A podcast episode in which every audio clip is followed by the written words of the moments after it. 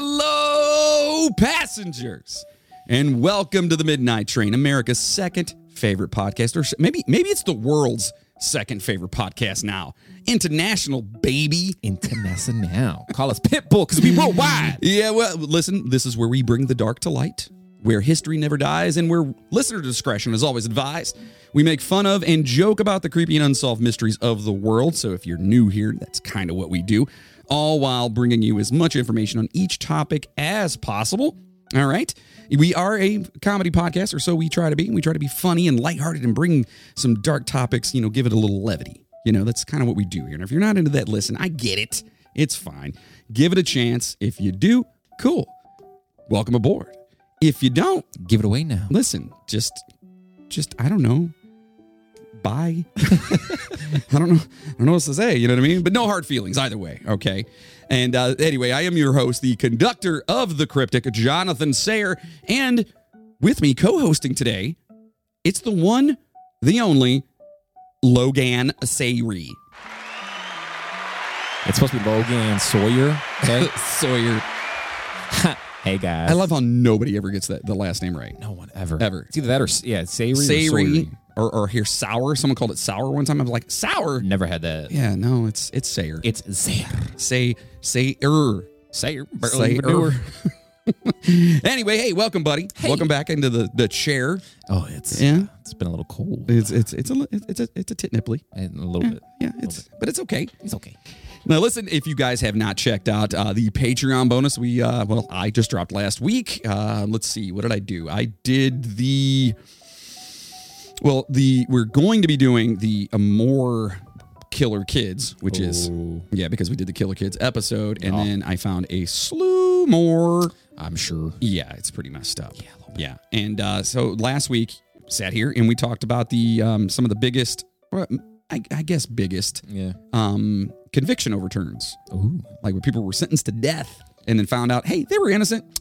Oh, by the way, they're mentally incapable of being charged because, yeah, they're yeah deficient. They call them. Mm. Deficient. Yeah, and we talked about how they got paid. So if you want to get into that, you want to hear those and uh, all the other bonuses over there, go over to Midnight Train, uh, the Midnight Train podcast.com forward slash sign up. No, I'm just kidding. It's just go over there, hit on, uh, click on the Patreon button, or go to patreon.com forward slash the Midnight Train podcast. Either way, you can get in there and get those bonuses, support the show. It's only five bucks a month. I know, five bucks. It's like a, a gallon and a half of gas Jeez, yeah. now. Well, it's going up now. What's going on? It's a really gross beer. But guess what? You don't need to pay for gas if you're at home listening to us. So hey, Yeah, just stay home. right. Just stay home. Just, stay home. listen to the show. Save money and listen to us. That's right. I love that. That's good. That's You're good. That's good.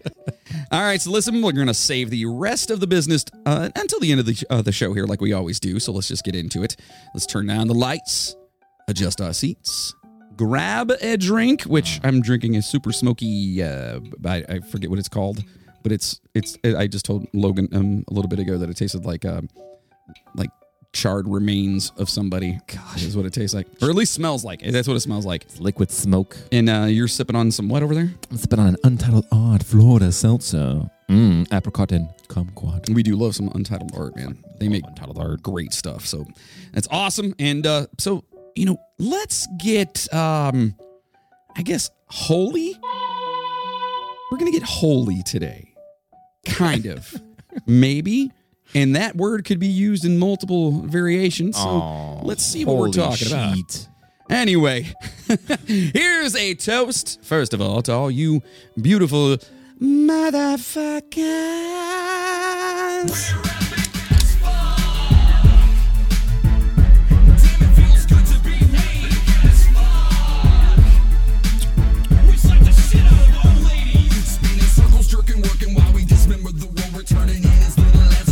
That sounds pretty good. Yeah. Very good. I taste like I'm drinking rotten tires. Freshly ball tires. Oh, No, like somebody just did a burnout and then poured the remains in my glass. That's what it tastes like. you should make a bourbon that's like that. I, I have one in my hands right now. it's so bad.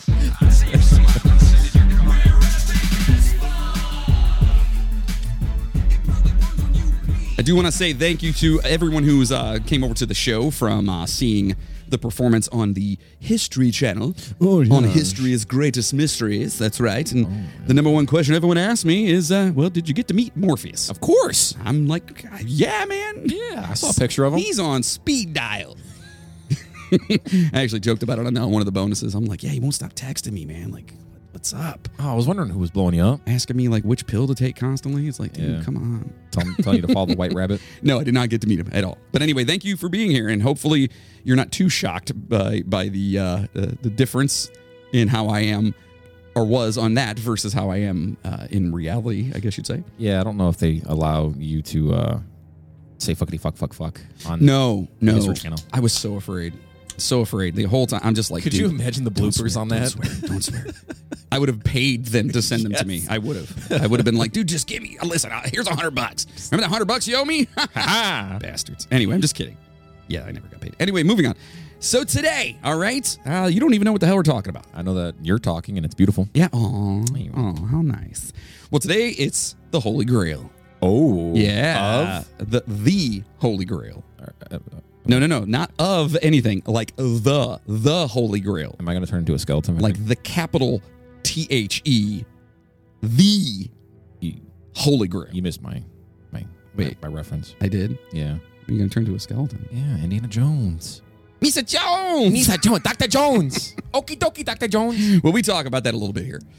So, the Holy Grail, the mythical object described as the dish, plate, or cup used by the carpenter and water into wine guy, we know him as Jesus Christ, right? yes.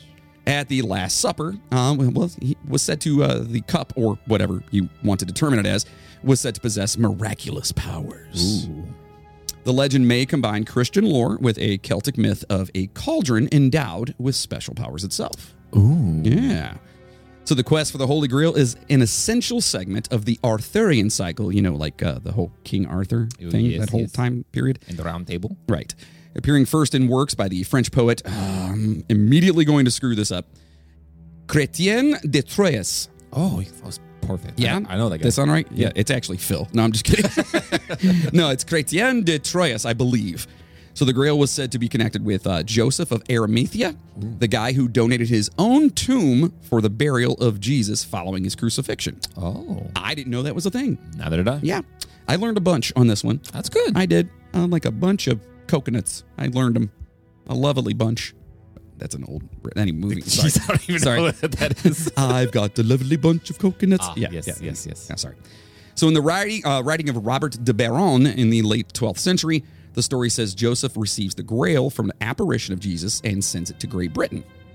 Building upon this theme, later writers recounted how Joseph used the Grail to catch Christ's blood. Okay. oh, So that's what this there's there's you're you're gonna find out that there's a lot of different um interpretation. correct. Ah. Yeah. That's kind of what Yeah. happens when you uh, take an old language and yeah. But there, th- you'll see. You'll see. It gets it get this gets nutty. Oh, Yeah. like a bunch of coconuts. Like nu- like are those nuts? Technically, they're seeds, so no. I don't know how that works. Anyway, palm trees are actually like weeds, so Yeah. I have no idea. dude, I dude, I was like just a few years uh, old when I realized that palm trees had coconuts on them. Never, Seriously? never, never put two and two together. I knew that. I just And then we were just driving around, and I was like, "What are the are those are those coconuts?" like I, I don't know. I just never never put that together. Yes, I'm an idiot. You guys know that. You've been here before. Anyway, so later theorists have suggested that the Grail symbolizes Jesus' bloodline, with Mary Magdalene as the initial vessel represented by the Grail. oh Yeah, and we're going to talk about that. This blew my mind because I had no idea about it. I'm not a, you know, I- I'm not super religious. right. I consider myself to be, you know, a person of the universe, Yes, yes, yes. you know, but I never, you know, try to extinguish anybody else's beliefs. No, of course You know, so whatever. But I just, I didn't know, you know what I mean? Right. So the Grail legend has been traced in detail by cultural historians. However, a tale first came together as written romances, that's right, perhaps deriving from some pre-Christian folklore in the later 12th and earliest earliest. well, it says earlier 13th after it.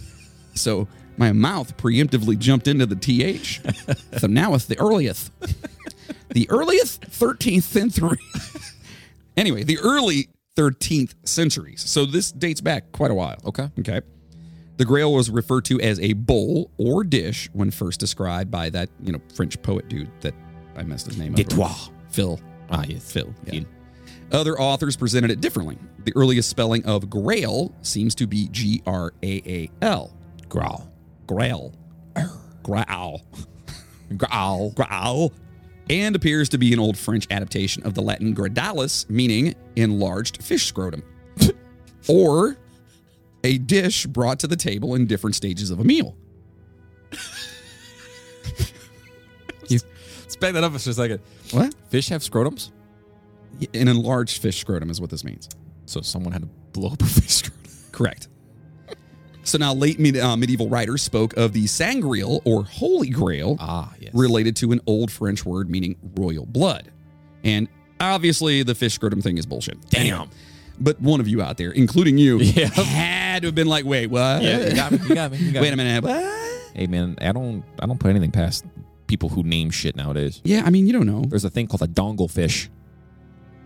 Is that the thing with the little light at the end of its face? That's an anglerfish. Oh, so what the hell's a dongle fish? It looks like a penis, but has a really, really large s- s- s- scrotum. I will call it that hangs from its body. That's its uh, buoyancy sac. Is that why he's dangling? That's why he's got a dongle. Dongle. That's what it is. A dongle fish. Yeah, that's that's gross. Yes. So the Grail plays various roles in these stories, okay? Uh, uh, you know, according to, you know, the stories itself. right. Still in most versions, the handsome and gallant hero must prove himself worthy of being in its presence. Ooh. That's right, like I am worthy of the Holy Grail. I am Iron Man. Right. Dun, dun, dun. Sorry, damn it. Although in early tales, when Percival first encounters the Grail, he's basically an immature brat, and his childish bullshit prevents him from fulfilling his destiny. Damn. Okay, so he goes to attempt, like, yeah, I got this, but he's kind of a little snotty little dude or whatever. Now his spirit and mental prowess must grow to find it again. Okay, so he's got to grow up and become mature. Yes. And his spirit has to be aligned in order to to find the grail. Growl. the grail. Sorry. So later stories say that the grail symbolizes God's grace. It can be found and used by anyone. Okay, so anyone can find this thing, but only those who have prepared themselves spiritually you know, like the saintly uh, Gal- Galahad. You ever you know the name Galahad? Yeah. Um, only they are able to actually like, like use it. Interesting. Yeah, and claim its power, spiritual power. I, I'm, I'm just reading. You do not know the power of the Holy Grail. Is the power? Look at me in the Holy Grail. I've got it. Put my beer in there. Where's my stogie? so there are two main ideas behind the Grail's origin. First, it came from early Celtic myths and folklore. The second is that the Grail began as a purely Christian symbol. Some historians and smart guys have identified sources for Grail imagery in 12th century wall paintings from churches in the uh, Catalan Pyrenees Mountains. Ooh. Yeah. These paintings depict Im- i- images of the uh, Virgin Mary holding a bowl that radiates tongues of fire. Sounds like a pretty amazing album cover, does it not? That does. That- sound pretty- yeah, but that that band's heavy. Yeah. You know what I mean? Like Yeah, yeah, like a Christian hardcore band. Oh yeah. Yeah. Anyway, it sounds pretty cool. so another theory claims that the earliest stories that suggest the Grail as a Christian ideology were meant to promote the Roman Catholic sacrament of Holy Communion. Okay, because it's a big thing in the Roman Catholic Church, you know. Right. This theory stems from the Grail legends um, being based on the Western Church. However, most scholars today accept that Christian and Celtic traditions contributed to the legend taking hold together. They came together, so there was bits and pieces that came together, and it's like, okay, I made a baby. here it is, right? Uh, basically, they're calling it a truce, you know, and saying the uh, the central theme of the Grail is Christian. Religion aside, though, like it doesn't necessarily have to be a religious um, artifact or whatever, but it's based in Christianity. Gotcha. Okay, if that makes sense at all. Makes a lot of sense. Okay. But that a, a lot of the setting and imagery of the early folk, folklore is uh, based on Celtic material. Right. Okay. Mhm. So imagery coming from here, the idea coming from here, and then yes, they have a grill baby. Right. That we have no idea what it is. Yes. We have no clue. So the Grail is first featured in Percival. I mentioned him earlier. Mm-hmm. Le Conte, oh boy, Le Conte du Grail, the story of the Grail. That's Le Conte du Grail. It's the Count of the Grail. Le Conte Yeah. du Grail. and this is by, you know, the French guy that I said earlier, Chrétien de Troyes. The Tra. The Tro- Troya. Troya. I don't know. How do you how do you say that? T R O Y E S, and he's French. The Toya. Toya? Toya. No, that'd be T O I, right? No, be T R O Y. E S. The Toya. I think he's Spanish. Oh. That's that's that's what it sounds. Troyes. Yeah. that's what it sounds like to me. But it's probably like Troye. Troye. Oh, Chrétien de Troyes. I will have two of those, thank you. Sounds delicious. So he claims uh, he was working from a source book given to him by a, a friend of his, Count Philip of Flanders, in this incomplete po- uh, poem that he had, dated between uh, 1180 and 1191. Oh. So we going way, way back. The object cup had not yet become a religious symbol. Oh. So he basically in this poem or whatever, he just kind of mentions it, and nobody really. And then everyone's like going, "Wait a minute, what is he talking about?" Does he also go Oakley Doakley? Because Flanders, Yeah. howdy-ho, neighbor. Be amazing. So while smashing some tasty victuals in the magical abode of the Fisher King, Percival sees a grand procession where kids carry magnificent objects from chamber to chamber, walking past him each time a new course arrives. First, a young dude has a bleeding lance. Then, two boys carry candelabras. Finally, a beautiful young girl walks by with an intricately decorated grail. Oh. So that's that's the earliest written, um, I, I guess, uh, Like depiction. depiction of it. You Gotcha. know, but they don't actually say it's a grail. They just say she has this thing. You know, and it's it's pretty amazing that this guy is sitting down and every time he eats, little kids are walking by with another thing like, "Look what I got! got to finish a meal." I don't know. It's weird. It's creepy. I don't know. Kids, kids freak me out. So, so in this story, the Grail was a wide, somewhat deep dish or bowl, often used for eating fish. And no, not fish scrotum. I, I, I know what you're thinking. I'm not making this part up. Okay. Mm-hmm. But instead, held a single communion wafer that provided sustenance for the Fisher King's crippled father. Oh. So remember how they were saying earlier that the Christian uh, faith or, or the Roman Catholics they were saying that it was, it was about the, the communion. Right. So that's where this is kind of stemming from. Gotcha. Percival is warned from talking too much. Apparently, Percival was just a gabby gabby and just like to fucking flap his gums. Yeah. And so he stays quiet. Oh, nice. Okay. And wakes up alone the following day. He then learns that if he had asked the right questions about the procession during his meal, he would have healed his host and been seen as a savior. Oh, man. Yeah. They were like, listen, man, shut the fuck up. And he's like, okay. And they're like, we didn't mean to shut completely the fuck up. You could have saved my dad, dude. How did you not know this? Read the room, bro. God, read between the lines. Yeah. Like, so, yeah. So that's basically what happened there. There you go. Drop the ball. He totally dropped the ball. So Chrétien may have intended the, yeah, the, the wafer, okay, to be the central part of the story.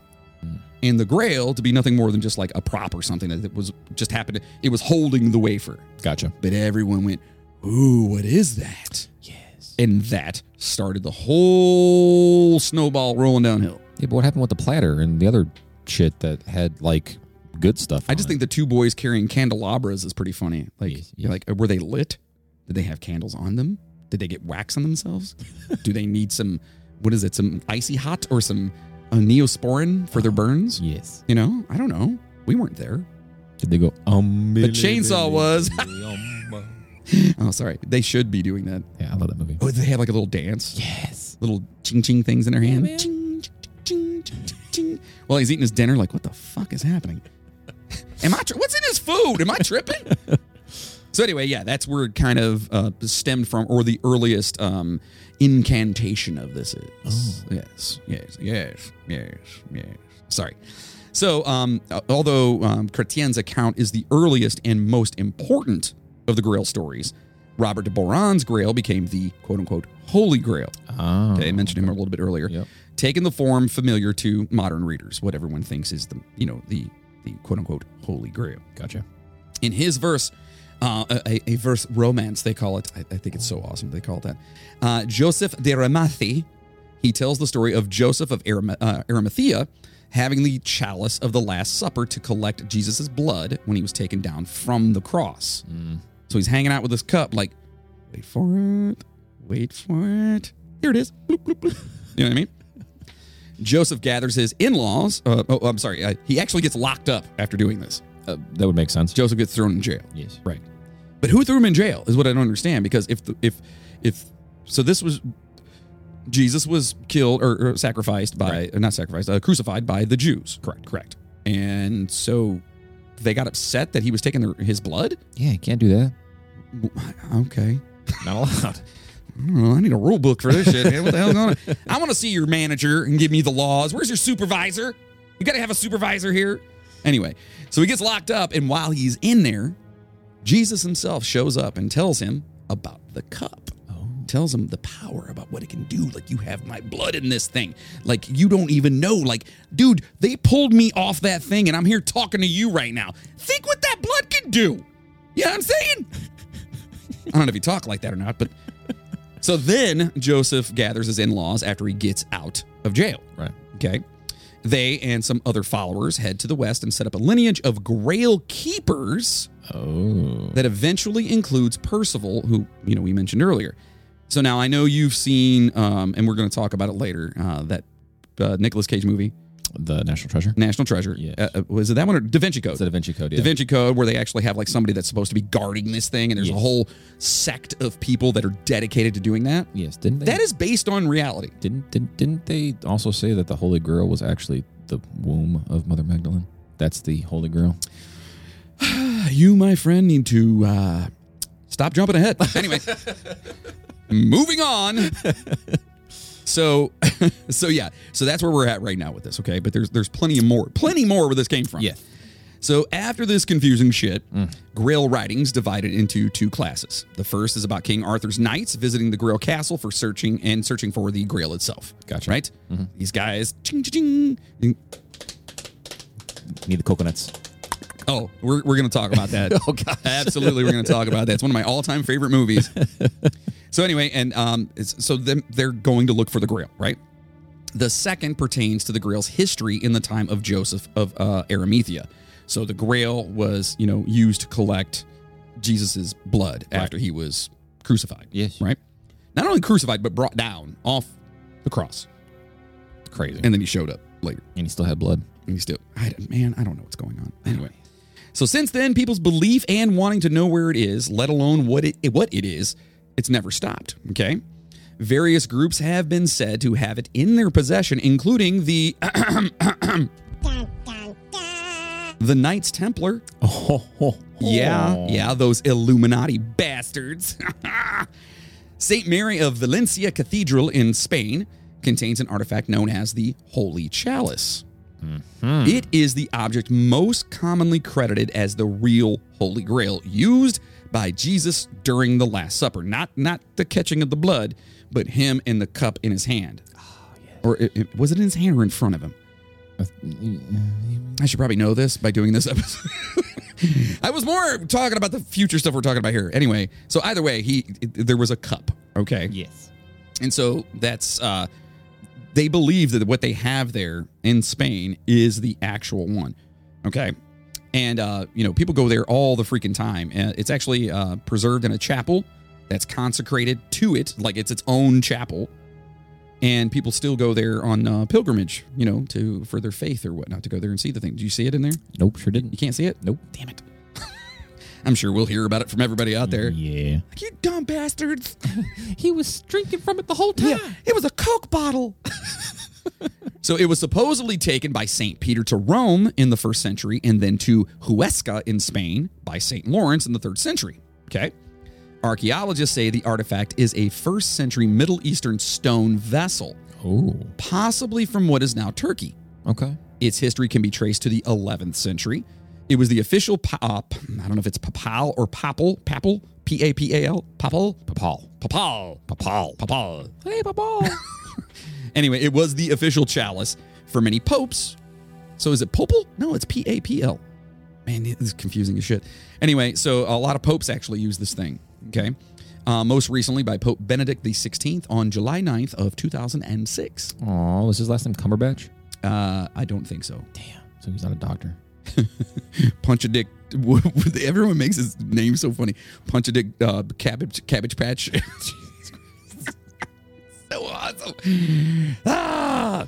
Okay, then there's the Emerald Chalice of Genoa, obtained during the Crusades of uh, Caesarea Maritima at a very large cost. Oh no. Yeah.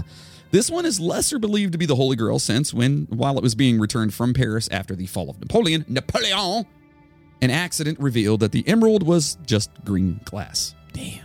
So it like, like an, I mean, an accident as in like, like the, their carriages or whatever hit each other, and the thing fell out. Oh my god. And when it fell, it broke, and they were like, ah man. yeah, emeralds don't shatter, man. Yeah, you, at least not that easy. Not that easy, no. So anyway, that's that's that one there. Now in Wolfram, oh boy, this guy's name Wolfram von Eichenbach's story. Oh, I think I know this I'm one. gonna back that up a little bit. Wolfram von Eichenbach. Is that better? Perfect. Thank you. His story: the Grail was kept safe at the castle of Munsalvashka. I swear to God, M U N. uh, Read that word right there. Can you read that from there? Monsalosha! Muns- Munsalvarsha. Yeah. Okay. And for our German listeners, I'm so sorry. you guys get it. You know. Come on. Um, and uh, it was entrusted in safekeeping to Titurel, the first Grail King. Oh. So there was a king who was actually in charge of this this one at this time. But this is from a different story. This is from Wolfram von Eschenbach. Okay, question, real fast. If V's are W and W's are V's, so is it actually Wolfram von Eschenbach? No. W- It's V O N? It's uh Wolfram Ischenbach. They don't say the von. It's silent. It's a silent va. It's, it's a silent. the whole word's silent. I th- I just think it'd be amazing if it was Juan. you know what I mean? And he comes out. "Da-dun, da-dun-dun-dun, Oh, da-dun." Wolfram Juan Ischenbach. Yes. My, my mother was German. My father was not. Okay, that's all I'm saying.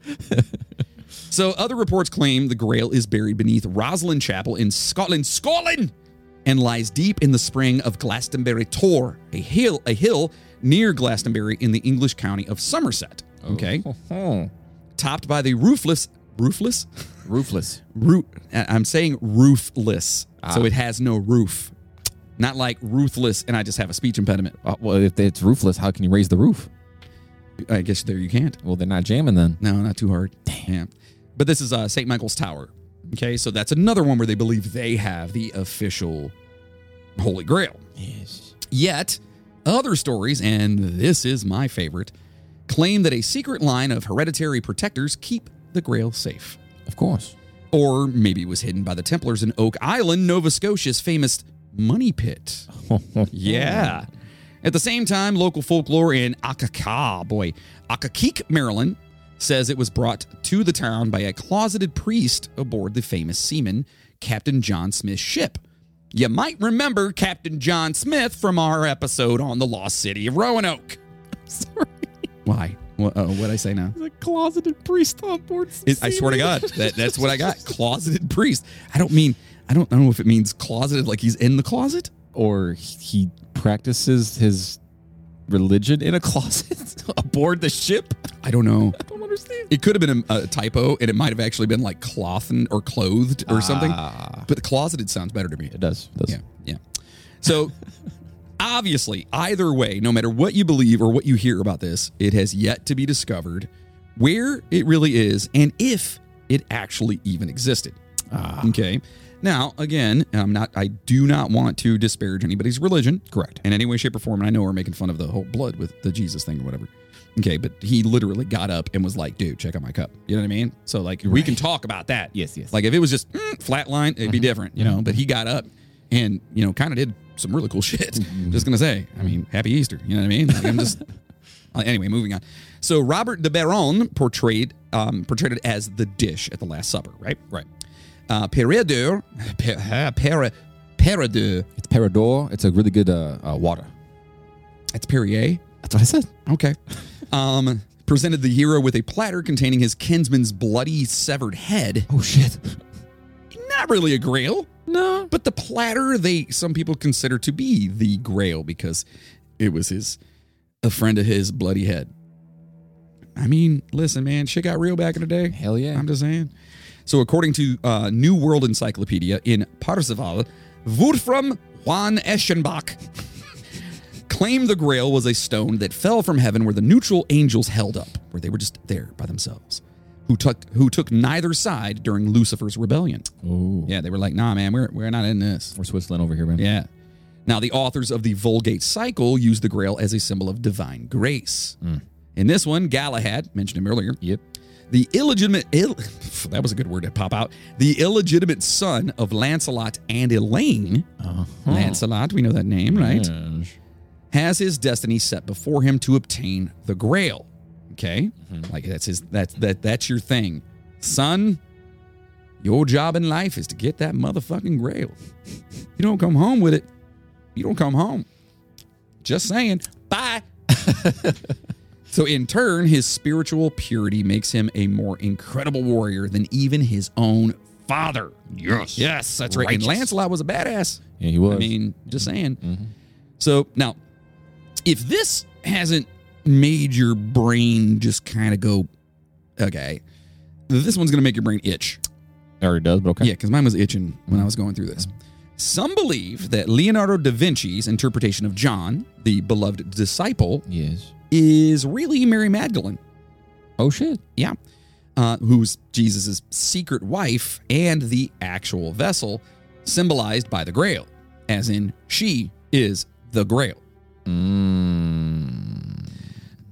You, you, you get what I'm saying? Mm-hmm. Because she's carrying on Jesus' Yep. lineage. Yep. So she is the vessel to hold his Blood. duff, blood. Yes, Yes. that's the word I was looking. Then there's Michael. Now, man, I'm gonna mess this dude's name up because I tried so hard to look for a uh, pronunciation for it and I Yeah. just couldn't find it. Michael, I think it's Bigent, B A I G E N T.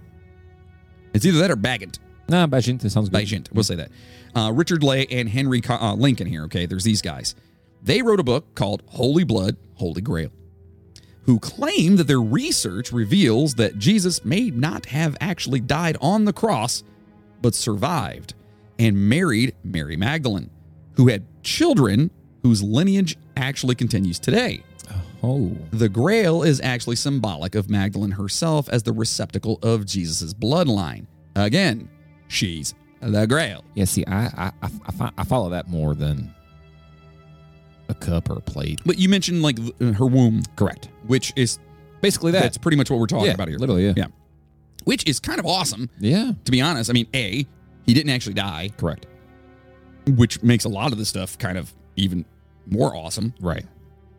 Like, can you imagine turning water into wine? Oh my gosh. You know what I mean? Every day's a party. Yeah, Dude, well, every day's a party here now. You know what I'm Yeah. saying?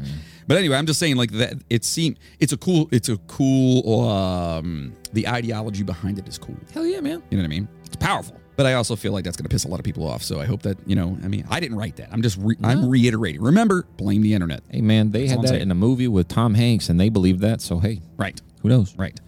So what if it was nothing more than a metaphor?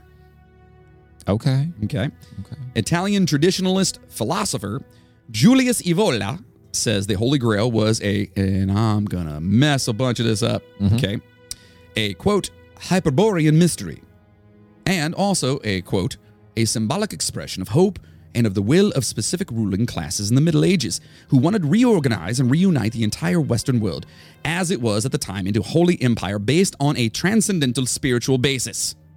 Yeah. End fucking quote. That's a good quote. And my head hurts. Yeah, Hyperborean came out as like the first word, and I was So- already like, what? So he's basically saying it, it was meant to kind of unite everybody Which makes sense because they wanted to go to the you know go back the way way back. You know what I mean? And do things you you know wanted to go to the way back, the way back, the way way back. the way way back. Oh yeah yeah yeah. Not just the way. Yeah, that sucked. That part sucked. You gotta go way way. like gotta go so back. Like you, you gotta lay your seat back. You know. what I mean? Go back like Cadillac seats. You know what I'm saying? All right, but wait. Guess what? Ha! There's more. Um, author Graham Hancock claims in his book The Sign and the Seal that the Grail story is a coded description of the stone tablets stored in the Ark of the Covenant. Oh, Yeah, you know, those tablets, that's the Ten Commandments for those of home, you know, that aren't really taking notes or anything like that. Uh, catch up, Mustard. Come on, we got this. In their book, uh, Swords at Sunset, other Mm-hmm, authors here, lots of books, uh, Michael Bradley and Joël L'Oreal, who they're Canadian, so we can't really trust what they say. So I, you know, it's fine. It's fine. I mean, all that maple syrup and shit. Like, what's that Yeah. all about? You know what I mean? Oh, like, seriously. boy. Just kidding. Canada listeners, I fucking love you. Anyway, they connect the Grail to the legend that Henry Sinclair. Do you know who Henry Sinclair is? Real quick, we're gonna we're gonna pull this Yeah, off. of course. He's the guy who founded the Sinclair gas stations. Uh, negative Ghost Rider. Um, damn. But do you do you have any idea who this is? Mm, it doesn't sound familiar at all. Because I honestly did not, okay, and I was really like, no shit. really, Mm-hmm. You know what I mean? When you're sitting here doing research, and you're just like, no shit. That's what happened. Yeah. Multiple times in this whole thing. So anyway, he is the Scottish and Norwegian nobleman known as the Earl of Orkney. A lot of you smart people out there probably know who this guy is, but I had no freaking clue. Earl of Orkney sounds familiar. Well, legend says he actually discovered the Americas a hundred years before Columbus did. Get the fuck out of here. That's thank you. So I'm like, no shit, right? I when I saw that, I was like, really? So I started looking it up. I'm like, wow, that's actually legit. Oh, that's crazy. I mean, it's it's kind of a there's no like real uh, irrefutable evidence Yeah. stating that he did, but uh, there's a lot of suggestion Yeah. that he did, if that makes sense. I mean- like, you guys can't see me right now, but I'm doing some weird boomerang thing with my hand. Yes. and it doesn't really make sense. It all comes back. That's right. That's right. I got It's all coming back to me now. All right, so obviously the Grail had to turn up in some movie. What movies? It was first seen in a silent film called Paris, uh, Paris, Parsifal or Parsifal. Probably Parsifal because of Percival. That makes sense. That makes a lot. I'm more an sense. idiot. Anyway, uh, it's called uh, Parsifal in the Light of Faith. Okay. Um, let's see. This is a no. It, it's called Parsifal. Okay, and then in the Light of Faith from 1922, Lon Chaney. Do you know who Lon Chaney is? Dick Cheney's grandfather. I I don't think that's true. I don't do it. No, I- no, no, no, no. He's the original Wolfman, Dracula, and Frankenstein in the old old movies back in the yeah, day yeah. with the black and whites. Yeah, yeah, yeah. It was amazing. So anyway, he's in this movie and he attempted to steal the Holy Grail. Then there was Monty Python and the Holy Grail from 1975, which just kind of poked fun at the hubbub around the Grail, and we're going to talk a little bit more about that movie here when we're finished. Can I ask you a question? Sure. What is the uh, airspeed of an unladen swallow? Uh, what? An unladen Unladen. swallow. Does that mean it's not laid? Exactly. 27.6 meters. Damn. You're done. Bye. Got me. I have no idea what that means. anyway, so obviously they just poked around and made fun of it, and we'll definitely talk about that. And then, there, of course, there's Indiana Jones and the Last Crusade, right? It's Yes, Dr. Jones. a good one. Mm-hmm. And I guess they're making a new one. They're remaking the Indiana Jones movies? No, they're not remaking. Oh, they're There- making a there's new a one. new one Is it like his kid? with Harrison Ford. Fuck yeah. Yeah. I, I guess. I don't know. That's amazing. I don't know how I feel about it. The last one was kind of, yeah, it was like- what is it? The, the, The Crystal Skull? the sugar skull or whatever it's that called? was amazing. Why'd you get so high in that? It's amazing. Pretty sure my glasses just broke. One of them cracked, but all right. So anyway, yeah, of course. And then there was the Fisher King, Oh. and they showed the Grail as the main focus of their endeavors. Ah, right. Let's not forget the Da Vinci Code, Le Da Vinci. which, like the book Holy Blood, Holy Grail, is based on the idea that the real Grail isn't a cup, but the womb of a certain Ma- Mary. Okay. And later, the earthly remains of Mary Magdalene, Uh-huh. through which Jesus' descendants live on. So you have Jesus' blood in you. You are a different person. You know what I mean? Like, Could, could you just imagine having a little baby, right? Mhm. And it just I so mean, I, happened? I, have had a couple. I Right, mean, right, right, not right. personally, I haven't. no, no. I couldn't 'cause- imagine that no, part. No, no, no. no. That sounds painful. but anyways, a little I don't kid- have a Lahaina. No? No. Mm. Oh, that's good. Yeah. So a little baby Okay. just so happens to get a particular gene, and he's just sitting there sipping on a bottle. All of a sudden, it just turns red, and you taste it, and it's wine. Be like, "G- give me that. you got to stop. By the way, daddy needs you to do something. See the bathtub? Just put your finger in there. Just touch it. Just, just put your finger in there. We're going to make some money. You're going to get new diapers, baby. But anyway, it'd be uh, hilarious. Be hilarious. So the Da Vinci Code, um, uh, uh, like the book, it says that you know that that it's all about Mary Magdalene, Right. and her carrying on Jesus's bloodline, Which- right? To me, I honestly believe that a whole lot more. it's it's cool, It is re- cool. regardless uh, if you believe it or not. It's still a cool premise, you know. Yes. Now in uh, in Brown's novel, it is hinted that the Grail was long buried beneath, like we said, the Rosalind Chapel in Scotland. But then in in recent decades, its guardians guardians, Mm-hmm. had it relocated to a secret chamber embedded in the floor beneath the inverted pyramid near the Louvre Museum in Paris, France. Oh, that makes so much more sense. Yeah, does it? So much more sense. I was there, and I, I, I don't know. Maybe I, maybe it was there. I don't know. You walked where the Holy Grail could may possibly be. I, I know, right?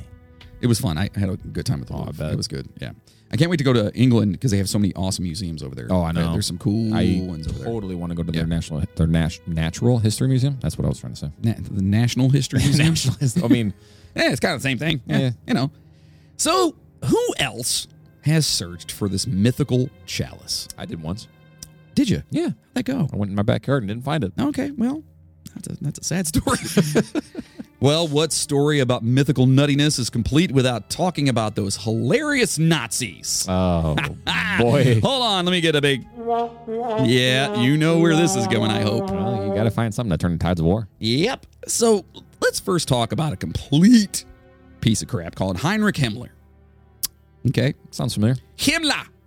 Well, he was the Reich leader of the dreaded SS of the Nazi Party from 1929 until 1945. Until he, uh, well, he took a bite of something and wasn't an apple. Yeah, I'm saying. Himmler was pretty much known as uh, the second most powerful man after Adolf Hitler in Germany during World War II and was nuttier than a Waldorf salad. See what I did there with the Waldorf salad? You see what I did there? Hold on. That's good. I'm sorry. By the way, I do enjoy a good Waldorf salad. Never even heard of it. Oh my God, what? Nope. Yeah, it's got like I'm not fancy. got a bunch of stuff in it, Like nuts, yeah, that, that- that makes and sense. then and then I think raisins. oh, so maybe I have had a Waldorf salad. It's awesome. Waldorf, Waldorf. a Waldorf salad. It's so good. Oh, Ah, this guy, fuck this guy. I don't like him at all. He's a piece of shit. but the salads. Oh, but the salad's so amazing. But it kept getting stuck in me every time he ate it. Oh no! Every time You had nuts in your hair? I did, I had nuts on my face. Gosh. Nobody likes nuts on their face. What's No. what are you doing, Mister? Ah, and he combed me out, but he's so rough when he does it. Moving on. All right, so obviously, so this guy was pretty much revered as you know, uh, kind of a badass because of he was Hitler's right hand man, Right. You know, so he was in charge of the security of the Nazi Empire. He was the key and senior Nazi official responsible for conceiving, conceiving, and overseeing the implementation of the quote final solution. Hmm. Yeah, their crazy and super messed up plan to murder all of the Jews in Europe. All right, passengers, let's say it together. You ready? Mm-hmm. on three. One, two, three. Fuck, Fuck that guy, because fuck him. So in January of 1929, Adolf Hitler appointed Himmler the Reichsführer SS. Oh, yes, which is just Reich leader. So, Yes. yeah, because Führer just means leader Yes. which It's the Fuhrer. The Fuhrer. The Fu- Fuhrer. So the SS, which at the time totaled only 280 people, only, well, should I say men? 280 men were a part of the SS at the time. I mean, you know, it's a small little pocket of, just buttholes. Yeah, it's a whole bunch of buttholes. Bunch of them. Yeah. Stunk. yeah, they, well, yeah. Yeah. And was under the SA and had uh, two primary functions. Um, one, to serve as bodyguards for Hitler, and the second, which is absolutely amazing to me, uh, to uh, sell Nazi party newspapers. yep. which was called Der Volksche Beobachter. Or Beobachter. Be- by my faith, I feel like I'm having a stroke every time I say any words like that. Just go to the dentist and show some Novocaine. That's what it feels like, yeah. Which is the Race Nationalist Observer. Ah, yeah. Bodyguards and paperboys. That's that's what they started out with. Fucking title. Yeah, yeah. What'd you do back on the wall? Well, I was a bodyguard and a paper boy. And I sold papers for the Fiera. See, Meh. what are you talking like? Why are you talking like that? I'm sorry. Anyway. So, from this laughable beginning, Himmler saw an opportunity to develop an elite core of the Nazi Party. When the Nazis seized power in January of 1933, the SS numbered more than 52,000 people. Ah, yes. So, you know, getting their numbers up a little bit, you know, sounds like a really good game of volleyball or something. You know what I'm saying? That's, that's pretty good. We're tug of war, tug of war. You know what I mean? So Himmler also introduced two critical functions to the SS related to the Nazi Party's long term core goals for Germany. That would be internal security, okay, Mhm. right? You got to make sure everyone's good. Yeah. You can't have anyone coming in and corrupting. You know what I mean? And guardianship over, yeah, racial purity. You know, because that's what they did. Yeah. Yep. So after deploying his SS in April 1931 to crush a revolt by the Berlin SA, Berlin, you know, the SA there, Yes. against Hitler's leadership, somebody was like trying to like come in and take over or whatever. And so he was like, oh, no, that's not happening. Yeah. Ah, And he went in, yeah. Inspiring the adoption of the motto at the time, um, my honor is loyalty. Oh. Himmler created the security service, which is also known as Sicherheitsdienst. You're doing a what now? Well, if I were to say it like, okay, Sicker Hyatt Dentist.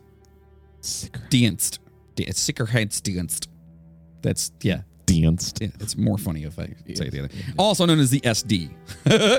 anyway, in the summer of 1931, the SD kept tabs on Hitler's opponents within the Nazi party and gathered intelligence on leaders and activities of other political parties and government officials, both federal and local. Yada, yada, yada. This is what they were doing. They were trying to build it up, and it was all about keeping Hitler under, you know, no one coming in, keeping him in power, and not only keeping him in power, but, you know, keeping him moving you know, keep keep expanding that power.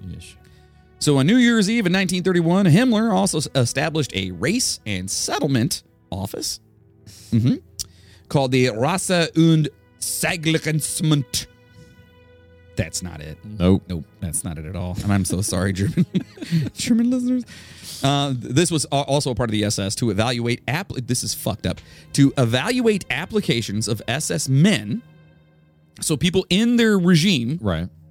seeking to marry someone, marry their significant other, Mm-hmm. Right. other under a new internal marriage decree. Okay. Okay. The expertise developed in this role of maintaining racial purity because it, you know, that's all they cared about Right. in the SS would in, in you know wartime determine whether an individual was German or not. Now this is we're talking the 1931.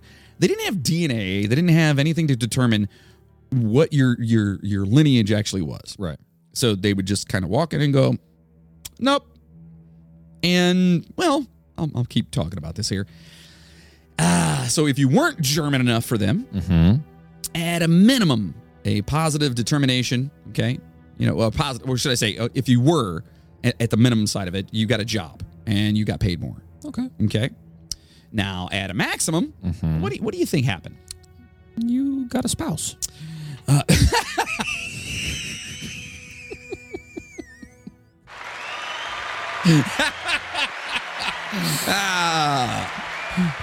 Boy, oh boy! I hope nobody listens to that one. Anyway, uh, no, it's death. Oh shit. Yes, yes. There, there, you're saying that's a fate worse than death? Is that what you're saying right now? Jeez. No. So a he he was considered a skilled organizer and a capable guy of managing things who understood how to obtain and abuse and use his power. yes.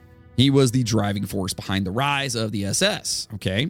Plus, he understood his SS men and knew how to secure their loyalty to himself and the concept of the Nazi elite, fuck them, to which they belong. His ability to give his, you know, his underlings the freedom to basically act as brutal as they wanted to be, uh, as they wanted to, as long as under the guise of the, the, the Nazi party and the Nazi beliefs, it made people freaking just loved him. Yeah. Th- They loved him, and like every all of his followers, they were like, "Oh, I could do what to whomever I want, like wh- Mm-hmm. as long as they're, you know what I mean." If you even had an idea, if you thought somebody was either against, uh, uh, again, that was a slow, th- against the SS or was not, you know, of German purity, Right. Mm. you could literally, they could do whatever they wanted, and he gave them that authority. Ish. It's fucked up, super fucked up. Very fucked up. Yeah, I don't I don't like him. So now when he took over, Himmler recognized the importance of internal security, like I said before, and of course the whole racial purity bullshit because he's a fucking s- sociopath. And he understood the importance of police power separated from legal constraint and state supervision. Right. Okay.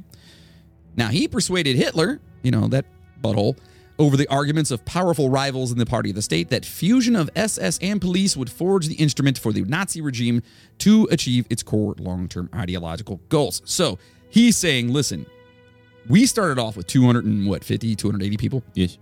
We are now this big. Right. You are trying to get into power. You want to come, o- you know, do this. We need to encapsulate the police, everybody, anything and everyone within power that has power. We need to make it one big unit. Right. You know what I mean? Yeah. Big unit. A big unit. big unit. ah, so like I said, this guy was the guy that was like into the final solution, okay? And he actually had a speech, Oh boy. okay? It's on October 4th of 1943, okay? Ah. and he got up and he said, quote, In front of you here, I want to refer explicitly to a very serious matter. I mean here, the annihilation of the Jewish people. Most of you will know what it means when 100 corpses lie side by side, or 500, or 1,000. This pla a page of glory in our history has never been written and will never be written. We had the moral right. We were obligated to our people to kill this people which wanted to kill us. End quote. That's what this guy said. He actually got up and said this shit in front of people. And I'm sure one clapped. Um, I'm, I'm sure they probably did. you know what I mean? Because there were a yeah. whole bunch of buttholes. Yeah. So anyway, you know, he he kept rising up through the ranks and kind of doing his thing, and and at one point in time, he actually when he he was actually going to talk to the uh, the the Allied powers, right? Because we were the Allies, right? Right. Yeah. Uh, about you know, kind of making a deal at one point in time behind Hitler's back. Oh really? Yeah. Well, I didn't know that. Yeah, yeah, yeah, yeah. Oh yeah, he was. So now, as he was doing this, okay, uh, let's see. There was a, an offer of surrender at one point in time, and they were talking to Eisenhower, and who, of course, if you guys know who Eisenhower is, read a book. So news of the the proposal of him trying to get in here and do this shit with the World Jewish Congress and whatever. He so he, he it's almost like he started backtracking Yeah. you know but you're a piece of shit so fuck off right so in in one of uh uh, of hitler's last acts he actually stripped himmler of his offices and ordered him to be arrested No shit. oh yeah now obviously despite having all this bullshit going on and whatnot you know he- well he ended up uh well being captured Yeah. old Himmler got captured. Yep. By Russian soldiers on May 20th of 1945. Okay. Who then turned him over to the British. yeah. And he eventually confessed to who he was. Right. And while they're sitting there and they're like giving him a body search, and this is like three days later or whatever, well, he decided to bite down hard on something he had hidden in his tooth. That would be cyanide, folks. And he killed himself right then and there. Never, ever, ever got to be charged with any war crimes, nothing, just offed himself, and that was it. So now you're probably sitting there thinking to yourself, self, why in the shit is he talking about a, a Nazi? We're talking about the Holy Grail. Grail. Grail. Grail. Grail. Grail. The brow. Growl. The growl. the growl. Well, I'm going to tell you. Oh. This is amazing. So, Himmler in particular was infected by a virulent strain of spiritualism that eh, kind of fed into his whole racist, you know, I'm better than you are ideas. Okay? For him, establishing a new Aryan empire, of course, meant resurrecting ancient Germanic myths and iconography. hmm Oh, this gets good. He believed the war against the lesser races required overturning traditional Christian morality, replacing it with a new kind of, you know, religion of their own that drew on chivalry and mysticism. He was into like he believed thoroughly into the in like in mystical arts and stuff Like the Tesseract. like like uh what, what- what the hell was his name uh da, da, da, da, da, we did an episode on him they couldn't kill him oh why can't i think of his name he was stabbed and shot and killed and hurt Oh, you the know, you was, know. wasn't that the Russian dude or whatever? yes Uh, blah, blah, blah, blah. It wasn't that you got this all i keep thinking is the russian imperial stout that's actually named after him Vl- Vladimir. no, uh, putin yes Yeah. no not putin no no That's a hefty stout if you be Putin. no rasputin That's what I said. son of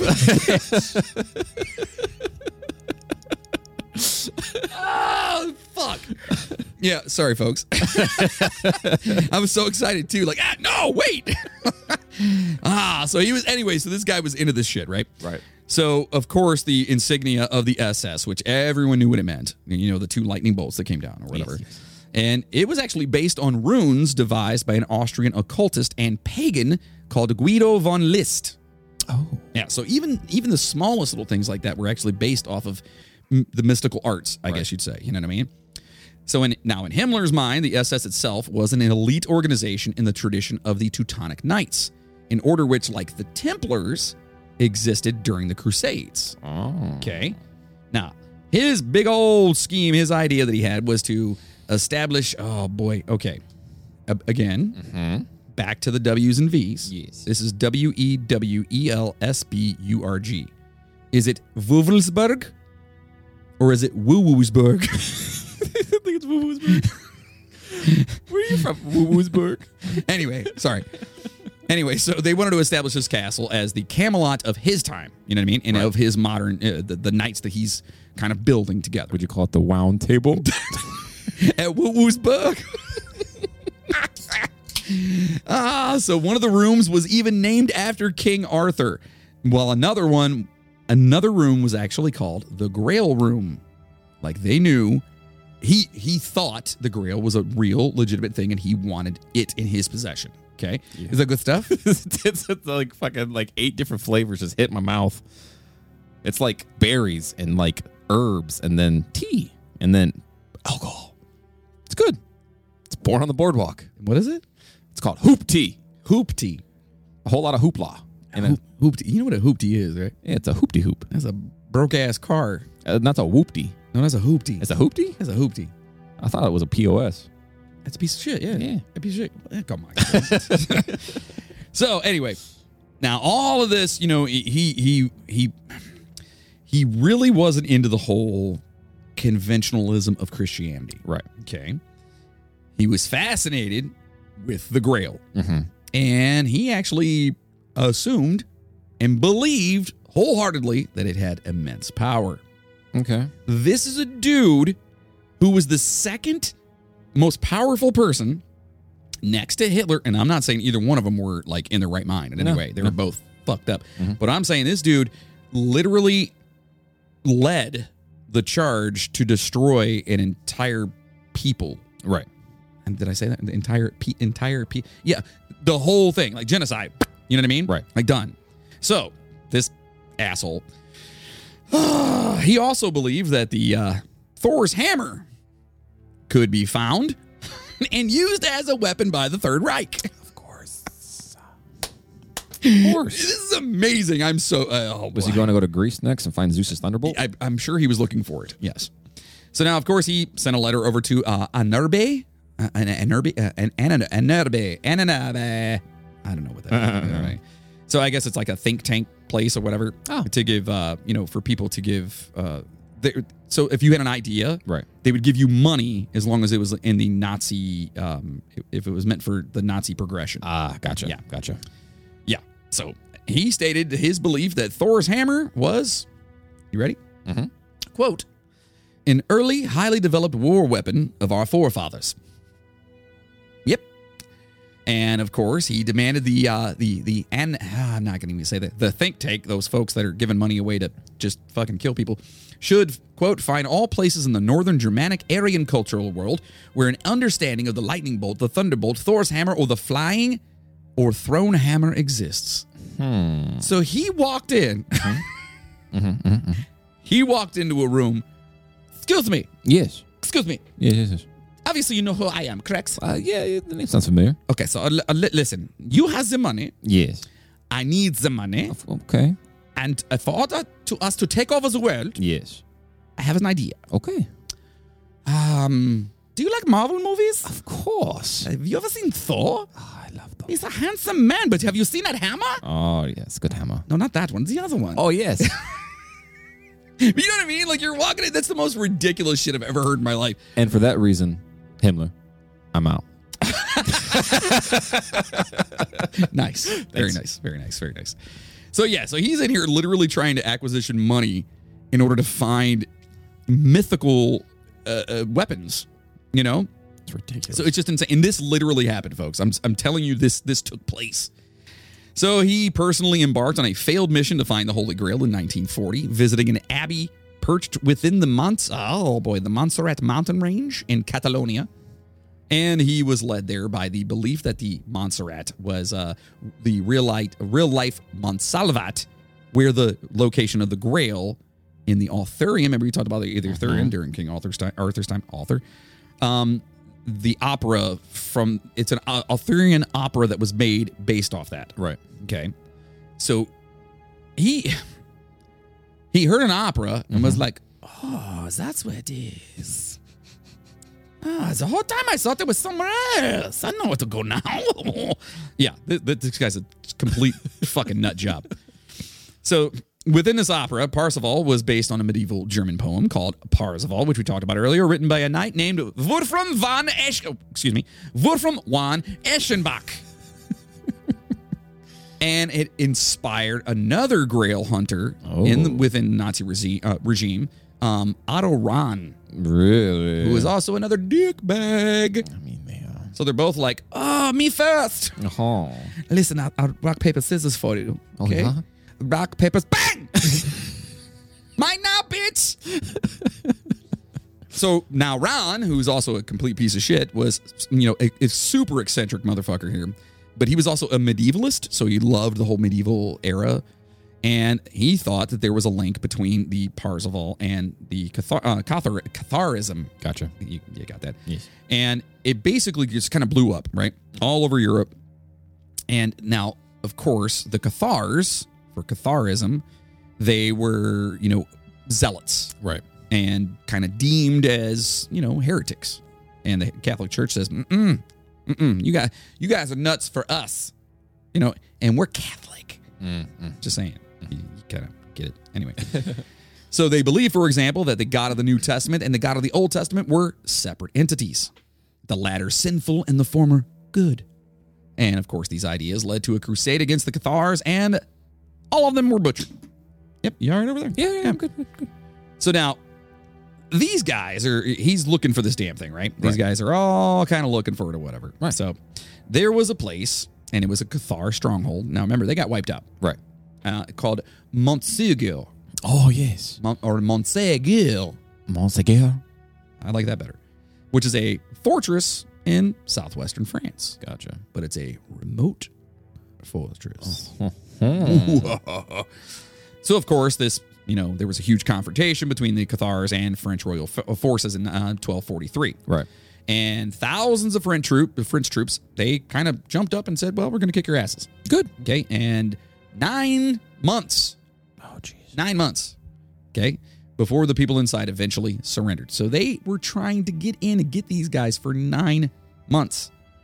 Yes. And I just watched Waco and I wish that would have been better for them. Yeah. It's fucked up, dude. Yeah. That whole thing is super fucked up. If you guys get a chance, watch the uh, the the Waco documentary on uh, Netflix. Yeah. Super fucked. Super fucked. All those people did not have to die. Mm-mm. Oh man. Ah, anyway, moving on. We're talking about a dipshit. So they took forever to get out, right? Right. Okay. And hundreds of these Cathars were actually, yeah, you know, just kind of set on fire. Hmm. Yep. Yeah, they had a big old bonfire out front, and they were just like, "All right, well, guess what? You're in there." Oh, no. So hundreds of people were actually burnt. Not even at the stake; they were tossed into a bonfire. Oh, jeez. Yeah, not fun. Not fun at all. So it's believed that the several Cathars actually snuck out. Okay. Okay. They got out before all the other guys surrendered. Okay. Okay. So now they some people do believe that these, you know, survivors here took some treasure with them. Perhaps some gold. Okay. Or maybe the holy fucking grail. Yeah, yeah. So I waited to the end to talk about that one because, you know, it's it's the big showcase at the end. It's the showcase showdown. You know what I mean? That's- yeah. yeah. You know what I mean? good. Yeah, I'm just saying. I just thought that was fun. Anyway, of course, they're saying it was brought back, and you know, you know, by the Templars eh, or other Crusaders or whatever, and as uh, prompted by the occultists and mystics now. Right. Otto Rahn identified Bonsugur with the Monsevalt Grail Castle of Parzival. So these are stories and operas based off of stories, and they're going, that makes so much sense now. It's all coming together. Oh, do, do you like the way she's singing? No, it's what she's saying. Now I know where it is. Grab up the troops! You know what I mean? Like, it's, it's fucking, it's crazy. That was a little too good. It's it's crazy. I have very little German blood in me, so I'm just gonna say. that now. Yeah, yeah. So of course, you know, Otto Rahm was like, "Yeah, let's do this," and uh, Himmler was like, "Uh, I actually like that. This sounds awesome." So they um, they kind of went off on the, their their the belief of Ron because Ron Otto Ron belo- believed that he knew where it was. Right. Okay. And of course, you know, a lot of people say that, nah, that's not really how it happened or whatever. But uh, he, so he actually said about Himmler, Gotcha. he said a quote a man has to eat so what was i supposed to do turn him down because obviously he was going to pay him to Right. be involved and stuff you know what i mean Makes a lot of sense. so of course these guys went and they started searching for the grail and of course as they were doing it they were talking about you know killing off the jews and you know what they were going to do and all the mysticism involved in it so this is all uh, so, so allegedly Allegedly. allegedly yes. and then Ron eventually resigned from the SS and died of exposure on a mountain in 1939. Exposure. Exposure, So he was naked on a mountain? uh, apparently. But they, they say it's suicide. Ah. But nobody's ever confirmed that. Right. Yeah. So he may have just been out there and been like, "Ah, I just need to find Thor's hammer. I'm going to get naked, roll around the snow. Perhaps I'll get it then. Oh, Chris Hemsworth. Do you like my. b- Oh, it's so cold. Insane. Anyway.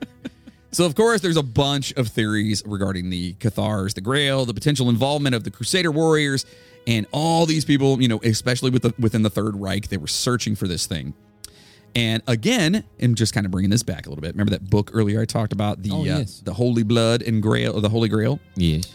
All right. It theorized that the Cathars knew that what? The secret Holy Grail was just the bloodline of Christ from him living and marrying Mary Magdalene, right? Uh-huh. Right. So, of course, this is what helped, you know, build uh, the Da Vinci Code and gave him the idea for the, the thing or whatever. But this is also something that a lot of people have believed throughout time, but not as crazy as the Nazis No. because, you know, they thought it was real. Like Thor's hammer. I mean, your wiener.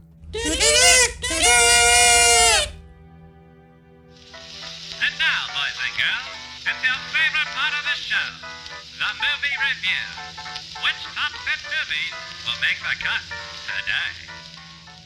All right, so of course we are in the movies, and uh, I have started changing things up just a smidge. A little bit. Um, we're instead of just talking about the top ten movies about the topic that we discussed, I find a movie related to the topic we discussed, and then we read the reviews. Yes, because me saying that I've never seen that movie like 15 times out of the 20 times kind of was a little, uh, you know.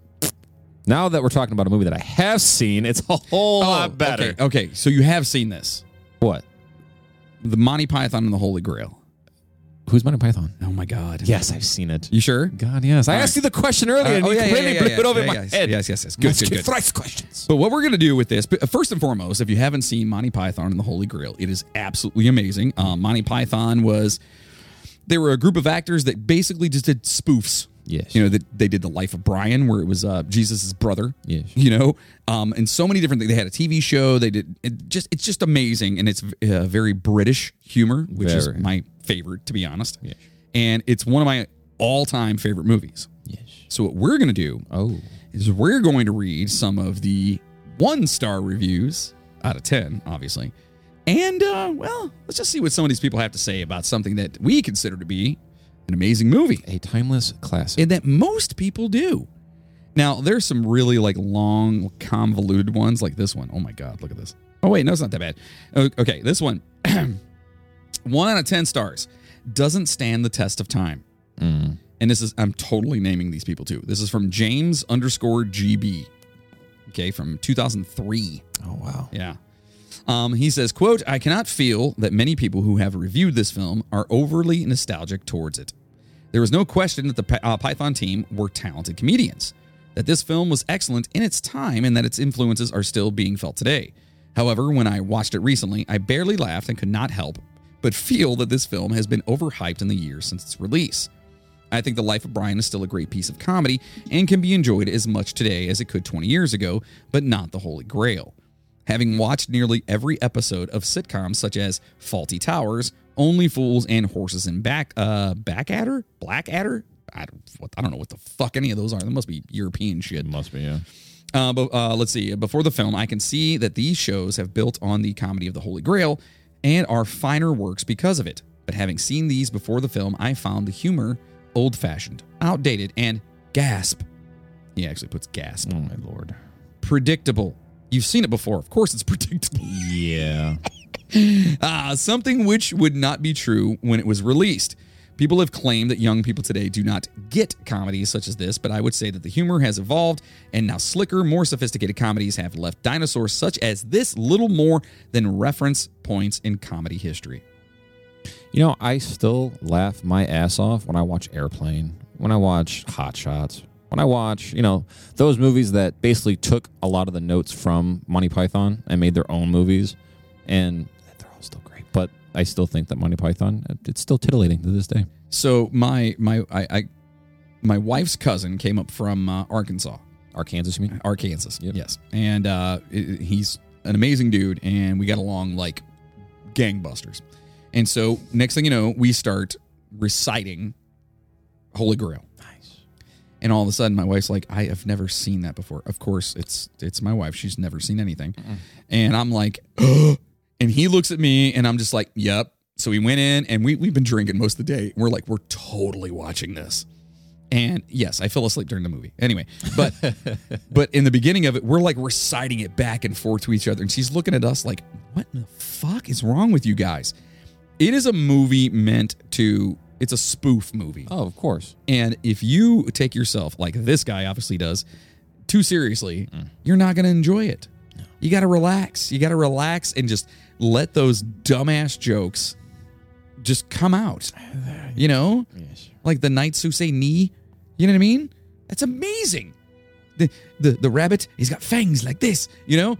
That, that's, it, I- I get what he's saying as far as like, you know, it might be a little antiquated, but if you're seeing it for the first time, That's amazing. I think it still holds. Yeah. I, I I think it stays true. So I'm sorry, James underscore GB, but fuck off. Quick question. Yes. Has uh, a young Charlie Bucket seen? No. Not No, yet. no. Not, not that I know of. I haven't showed her yet. I know what we're doing next time. she's Mhm. over. Yeah, I think she'd love it because she loves all those. Brit- Like she, her, some of her favorite movies are uh, like Shaun of the Dead and Hot Fuzz and like you know the newer British comedies or whatever. Yeah, but still, I mean, Yeah. Yeah. It, it's just, but it's one of the, I love to disconnect. It's awesome to watch movies that make you think. It's cool. Yeah. But every now and then, I just want to laugh at dumb fart jokes. hell yeah, dude. Swear to God. I still to this day have to watch Tropic Thunder at least once a month. I do love Charlie Thunder. It's so good. All right, this guy says, okay, you ready? His his subject is really people quote best comedy ever. this is from 2018 too, Oh, boy. and this is from oh my god, can I read that? Steli dash os, so S T L I. Oh, dash Stelios. Os. Stelios. Stelios. From Nope. American Dad? Mm-mm. Stelios. I've never really watched that. so, yeah, okay. sorry. I know what the name is, but never mind. Okay. So he says, quote, or she, whomever it is, this is the first time I write a review. First time I write a review. So we're off to a good start. Um, I couldn't help it. I really can't understand how so many people find this movie to be great. It's almost unwatchable. I managed to watch half of it. It's one of the worst movies I've watched so far in my life. What do you think this person is? 15, 16? First of all, this is the first time I write a review.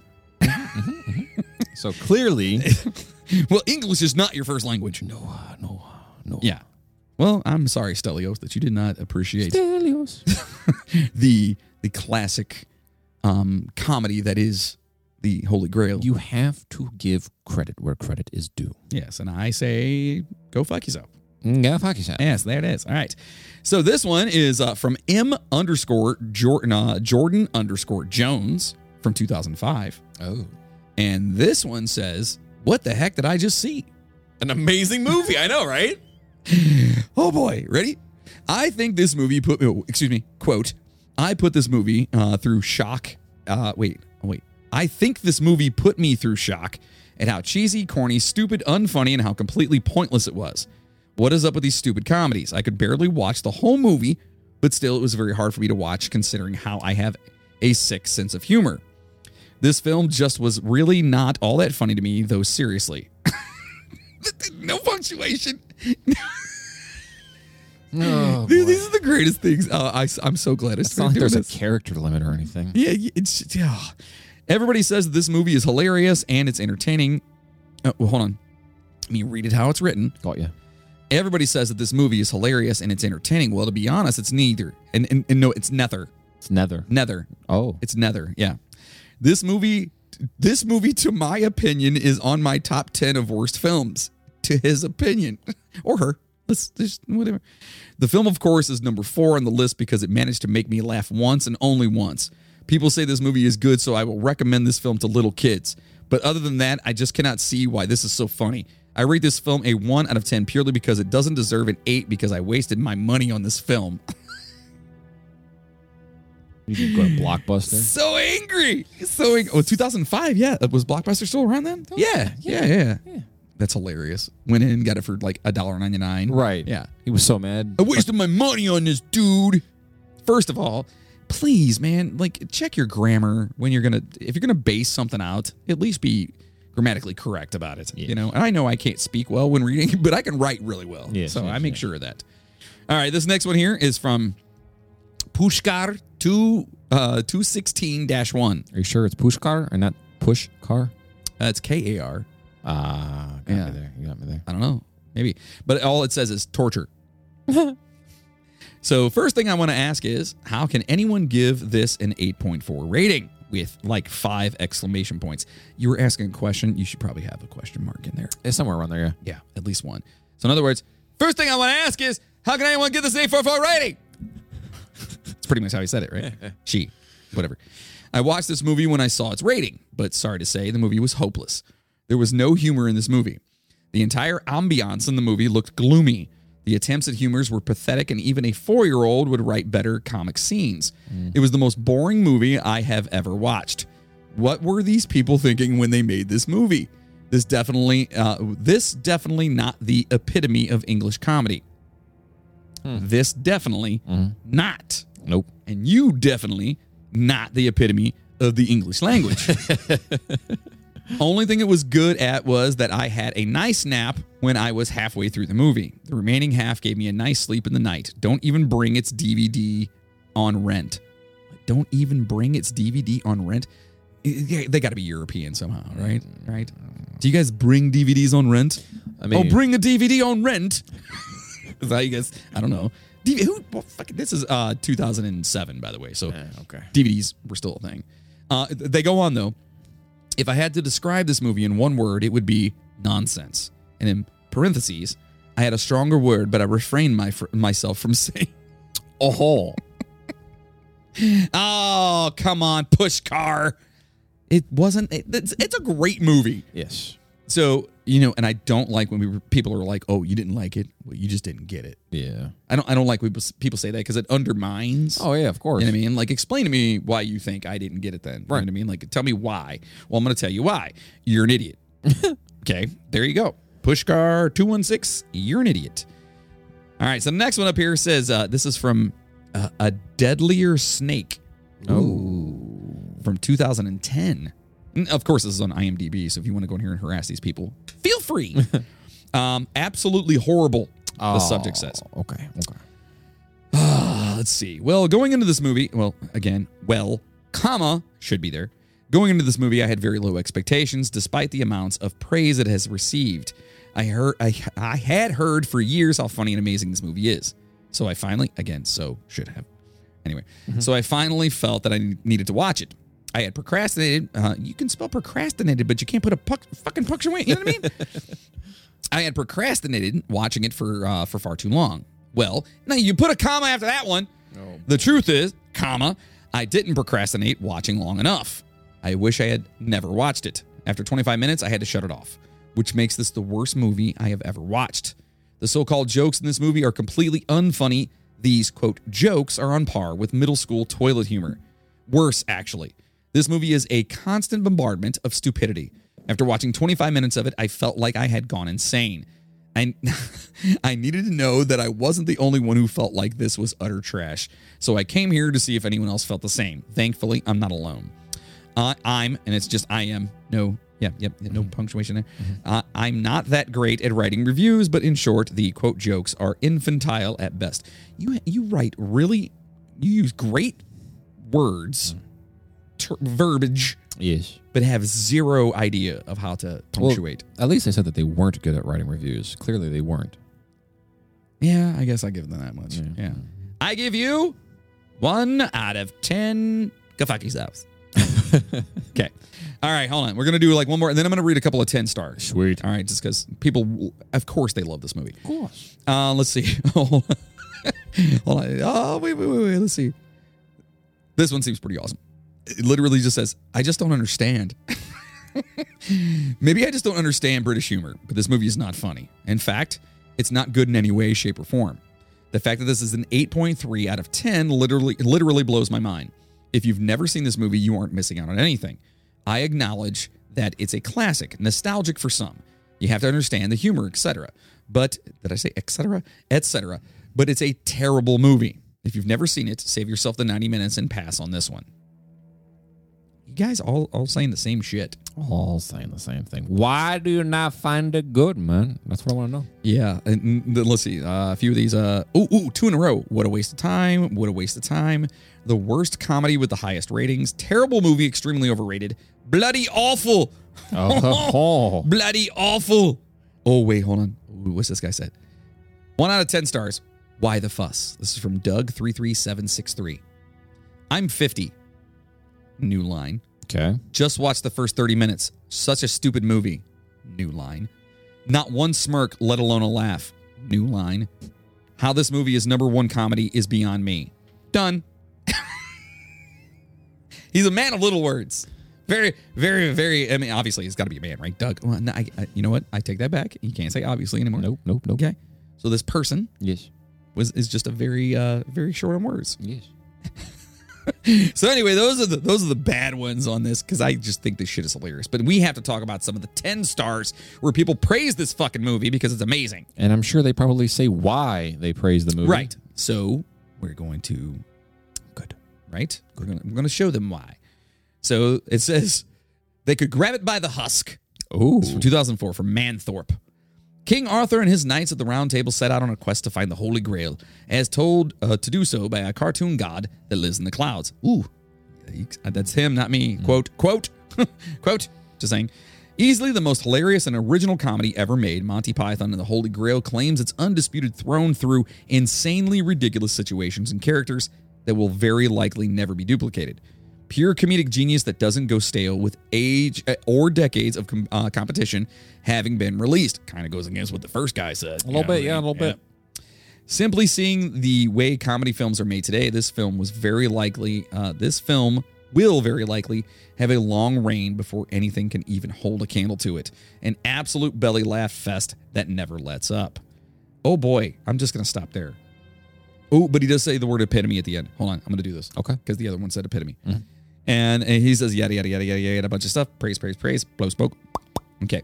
The epitome of all star comedy that will no doubt continue to stand the test of time. Kudos to Gilliam and the rest of the Python crew. If you haven't seen it yet, make it your first priority in life. Ooh. In life.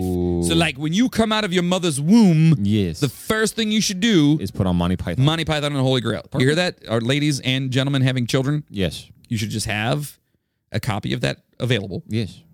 And the second your little one just squeezes that little nub through that love tunnel Mm-hmm. and pops out, first thing, just don't even clean them off. No. Don't even clean them off. Just click. Yeah. And you hear. As That's soon it. as he he or she pops out, you pop it in. That's it. That's it. He's ba- Ooh. I think that was the problem to begin with. Anyway. so uh, let's see here. Uh, uh, let's see. Uh, what what is this about Robin Williams? Uh, We'll do like one or two more here. Okay. Uh, I just want to talk about why are these? Oh, because it has. Spo- oh, you can turn spoilers off on this. Oh, look at that. That's cool. It's an old movie. Why would- Why are you looking up reviews if you if you're worried about spoilers? Anyway, anyway, whatever. All right, so it says uh let's see. This is from Padlark, Paddyark, whatever your fucking name is. 2011. Now watch this movie or I shall taunt you for a second time. I will fart in your general direction. That's awesome. So it says, and we're going to go off on this one just because, not go off, but we're going to end on this one. Good. Yes. I will preface this by saying that while I'm not a big Monty Python fan, when they get it right, it is brilliant. The show had some great sketches, but some were just bizarre and incomprehensible. Oh. The movie is 100% on the mark, starting from the titles with subtitles to its off the wall ending. It would be a disservice to explain the movie and the great scenes in this review, but a few things to note. First, when you take into account that this movie was done in 1974, most medieval movies of the time were glamorous set pieces with handsome knights and beautiful princesses. The Python skewered this notion completely. Arthur and his knights were commonplace blokes, and the sets were in some muggy, ugly areas. This may have been a budgetary issue, but interestingly enough, the they probably depicted medieval England more authentically than even films nowadays. Oh, Got a good point. that is a good point. Very good. Second, the amount of times the fourth wall is broken are numerous, and just goes to show how dementedly hilarious the movie gets, but yet still holds the story well. Dementedly, that's that's awesome. I'm gonna start saying it. It's dementedly awesome. Yes.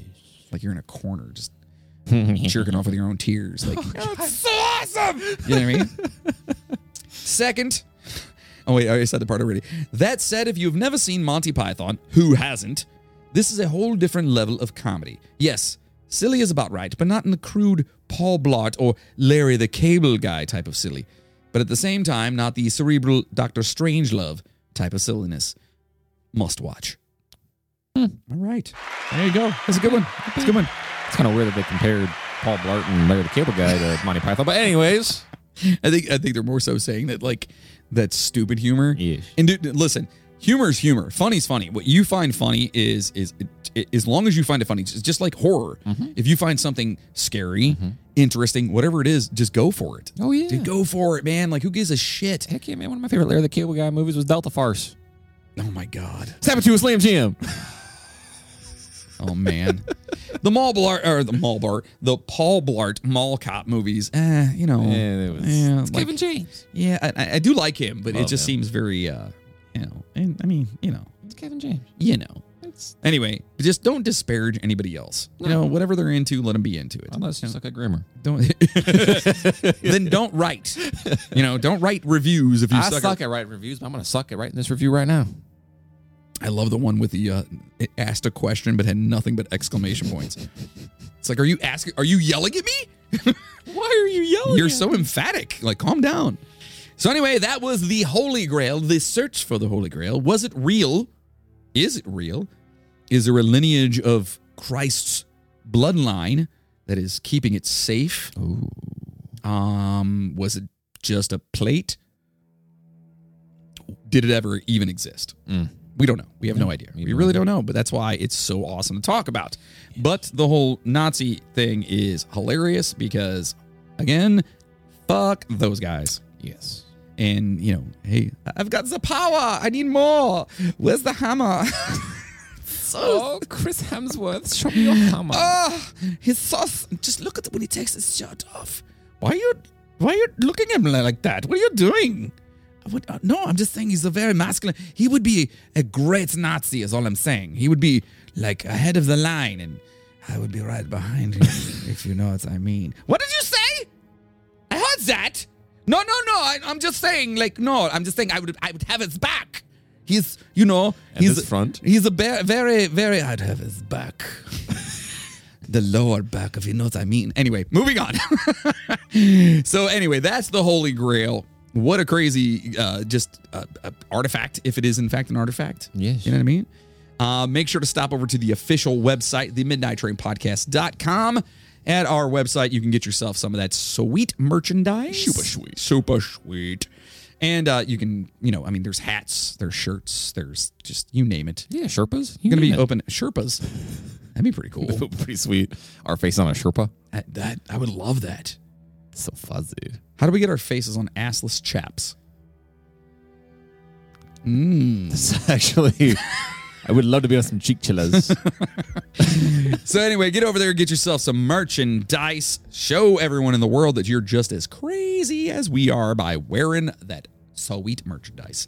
And if you like what you heard from us, consider being a show producer by heading over to the midnighttrainpodcast.com and clicking on the Patreon button. so you can become a first class passenger. We're getting all them bonuses. Yeah.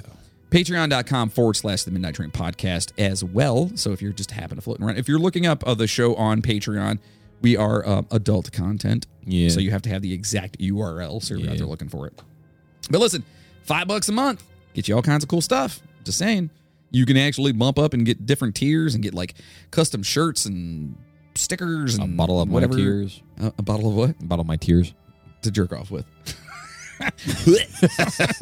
Ha!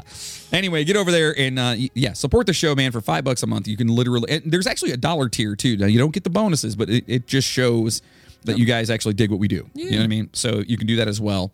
Uh, the bonuses, there's they're always coming. They're always something new and crazy and whatever the hell my stupid brain goes. What do you want to do today? I want to talk about. You know what I mean? That I have a the squirrel lost his nuts. Anyway. So, if you are a diehard Midnight Train fan and you want to help produce this sumbitch, uh, become a first class passenger, grab your bonuses, and uh, yeah, support the show. And of course, word of mouth is how we're just going to keep getting more passengers and people listening to the show, and you know, eventually taking over the world with Thor's hammer. Those ammo. Yes. And I don't means the one in his hand. Wait, he's playing with himself. Anyway, um, that's not going to be an old joke ever. It's never. You ever hear that one thing? She was- it's like, oh, what, oh my God, hold on. I got to think how it goes. The joke talking about uh, Thor. She was like, yeah, she was like, I'd let him make me Thor. Get it? Mm-hmm. Thor. Because anyway. So yeah, anyway, don't forget to follow us on Twitter, on Instagram, TikTok, YouTube, all of the socials, over on Spotify. Uh, you can actually check us out there and rate us there, as well as Apple Podcasts. Anywhere you can rate us, please do that. Leave a positive review. That would be most appreciated. Yes. And if you leave a negative one, it better be fucking grammatically correct. At least put a comma. And if you're Right. gonna ask a question, don't yell at us. Right. I'm just saying, you can leave a negative, but it better be written correctly. Otherwise, we're just gonna Or I'm gonna come to your house. and spell check that motherfucker. and I'm gonna just yeah, exactly. I'm gonna go through. Do you know how to read? Anyway, so we can't thank you guys all enough for all of the love and support. Uh, seriously, and uh, Logan, it's awesome to have you back in here, buddy. Thanks, man. Yeah. Uh, you guys do keep the train moving, and uh, thank you so much for listening and just being a part of what we do. A very special thank you to, hold on, this is really loud. Our Uh, first class passengers, you poopers. Yeah. Amanda C, Micah Bur- uh, Purdue, I- second name, second name. Gosh, Dale Wells, and yes, Dale. That for some reason that name fucks my mouth up. For Dale Wells, Dale Wells. Dale Wells. That's what I said. Say it again. Dale Wells. Say it again. Dale Wells. Say it faster. Dale Wells. Damn it. to Mindy F, George DeJesus, Megan McTerry, Thomas Love Sabota, Amanda Dans, Chris Lucas, Zachary Danielson, Joseph Aramo. Again, I have no idea if you even have any kind of Spanish language. Yeah, it just sounds cool. Uh, Nathan Diekman, Nicholas Cooper, Caitlin McKinney, Trent Scott, Jacob Cook, Maggie Brothers, Miles Campbell, Brian Gunsman, Pumpkin Escobar. Mac Doherty, Sydney Sayer, Janet Sherrill, Chad Flint, Chris McLeod, Justin Kowalczyk, Rob Webb over at the uh, the, the- the- Today, Junior. over at the Fun Box podcast. Make sure you check out the Fun Box podcast. Christina Skelton and Jessica Bartolome from the Sisters Skelton podcast. yes. Make sure to check those uh, those ladies out. Our, our sisters from another mister. Yes. Oh, I bet they like him too. Oh, hammer. Do you want to grab Thor's hammer with me? I need someone to help me hold it. It's, it's very vety. Uh, it's veiny? Vety. Oh, it is veiny. this shit is falling off the rails so hard. Holy shit. To Maria Gibbs, to Chainsaw. What the fuck? Jigsaw, Rick Resler, Courtney Bachelor, Katie Brabenick, and of course, he's back, Bill. He's back. He's back. You ready? And of course, our boy, Bill Birch. Oh, good for you. Oh, there it is. The, Yeah, you like the that? lady, the Yeah. lady with the smoker's cough. She's the back. lady Yeah. in red. Yeah, lady in cough.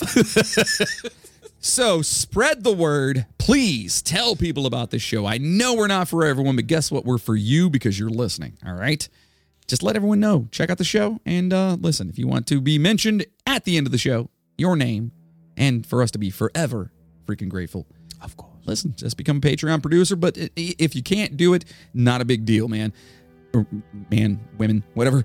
Yeah. It's not a big deal. Like just keep listening and let people know. Like that's it. Like, you know, we're we're weird, we're goofy, we try to have fun with stuff, and that's what we're here for. For, Right. Yeah. Right. Yeah. All right, so stay safe out there, passengers, and as always, Uh, choo choo, motherfucker! Now go home and get your fucking shine box. oh, it's so veiny.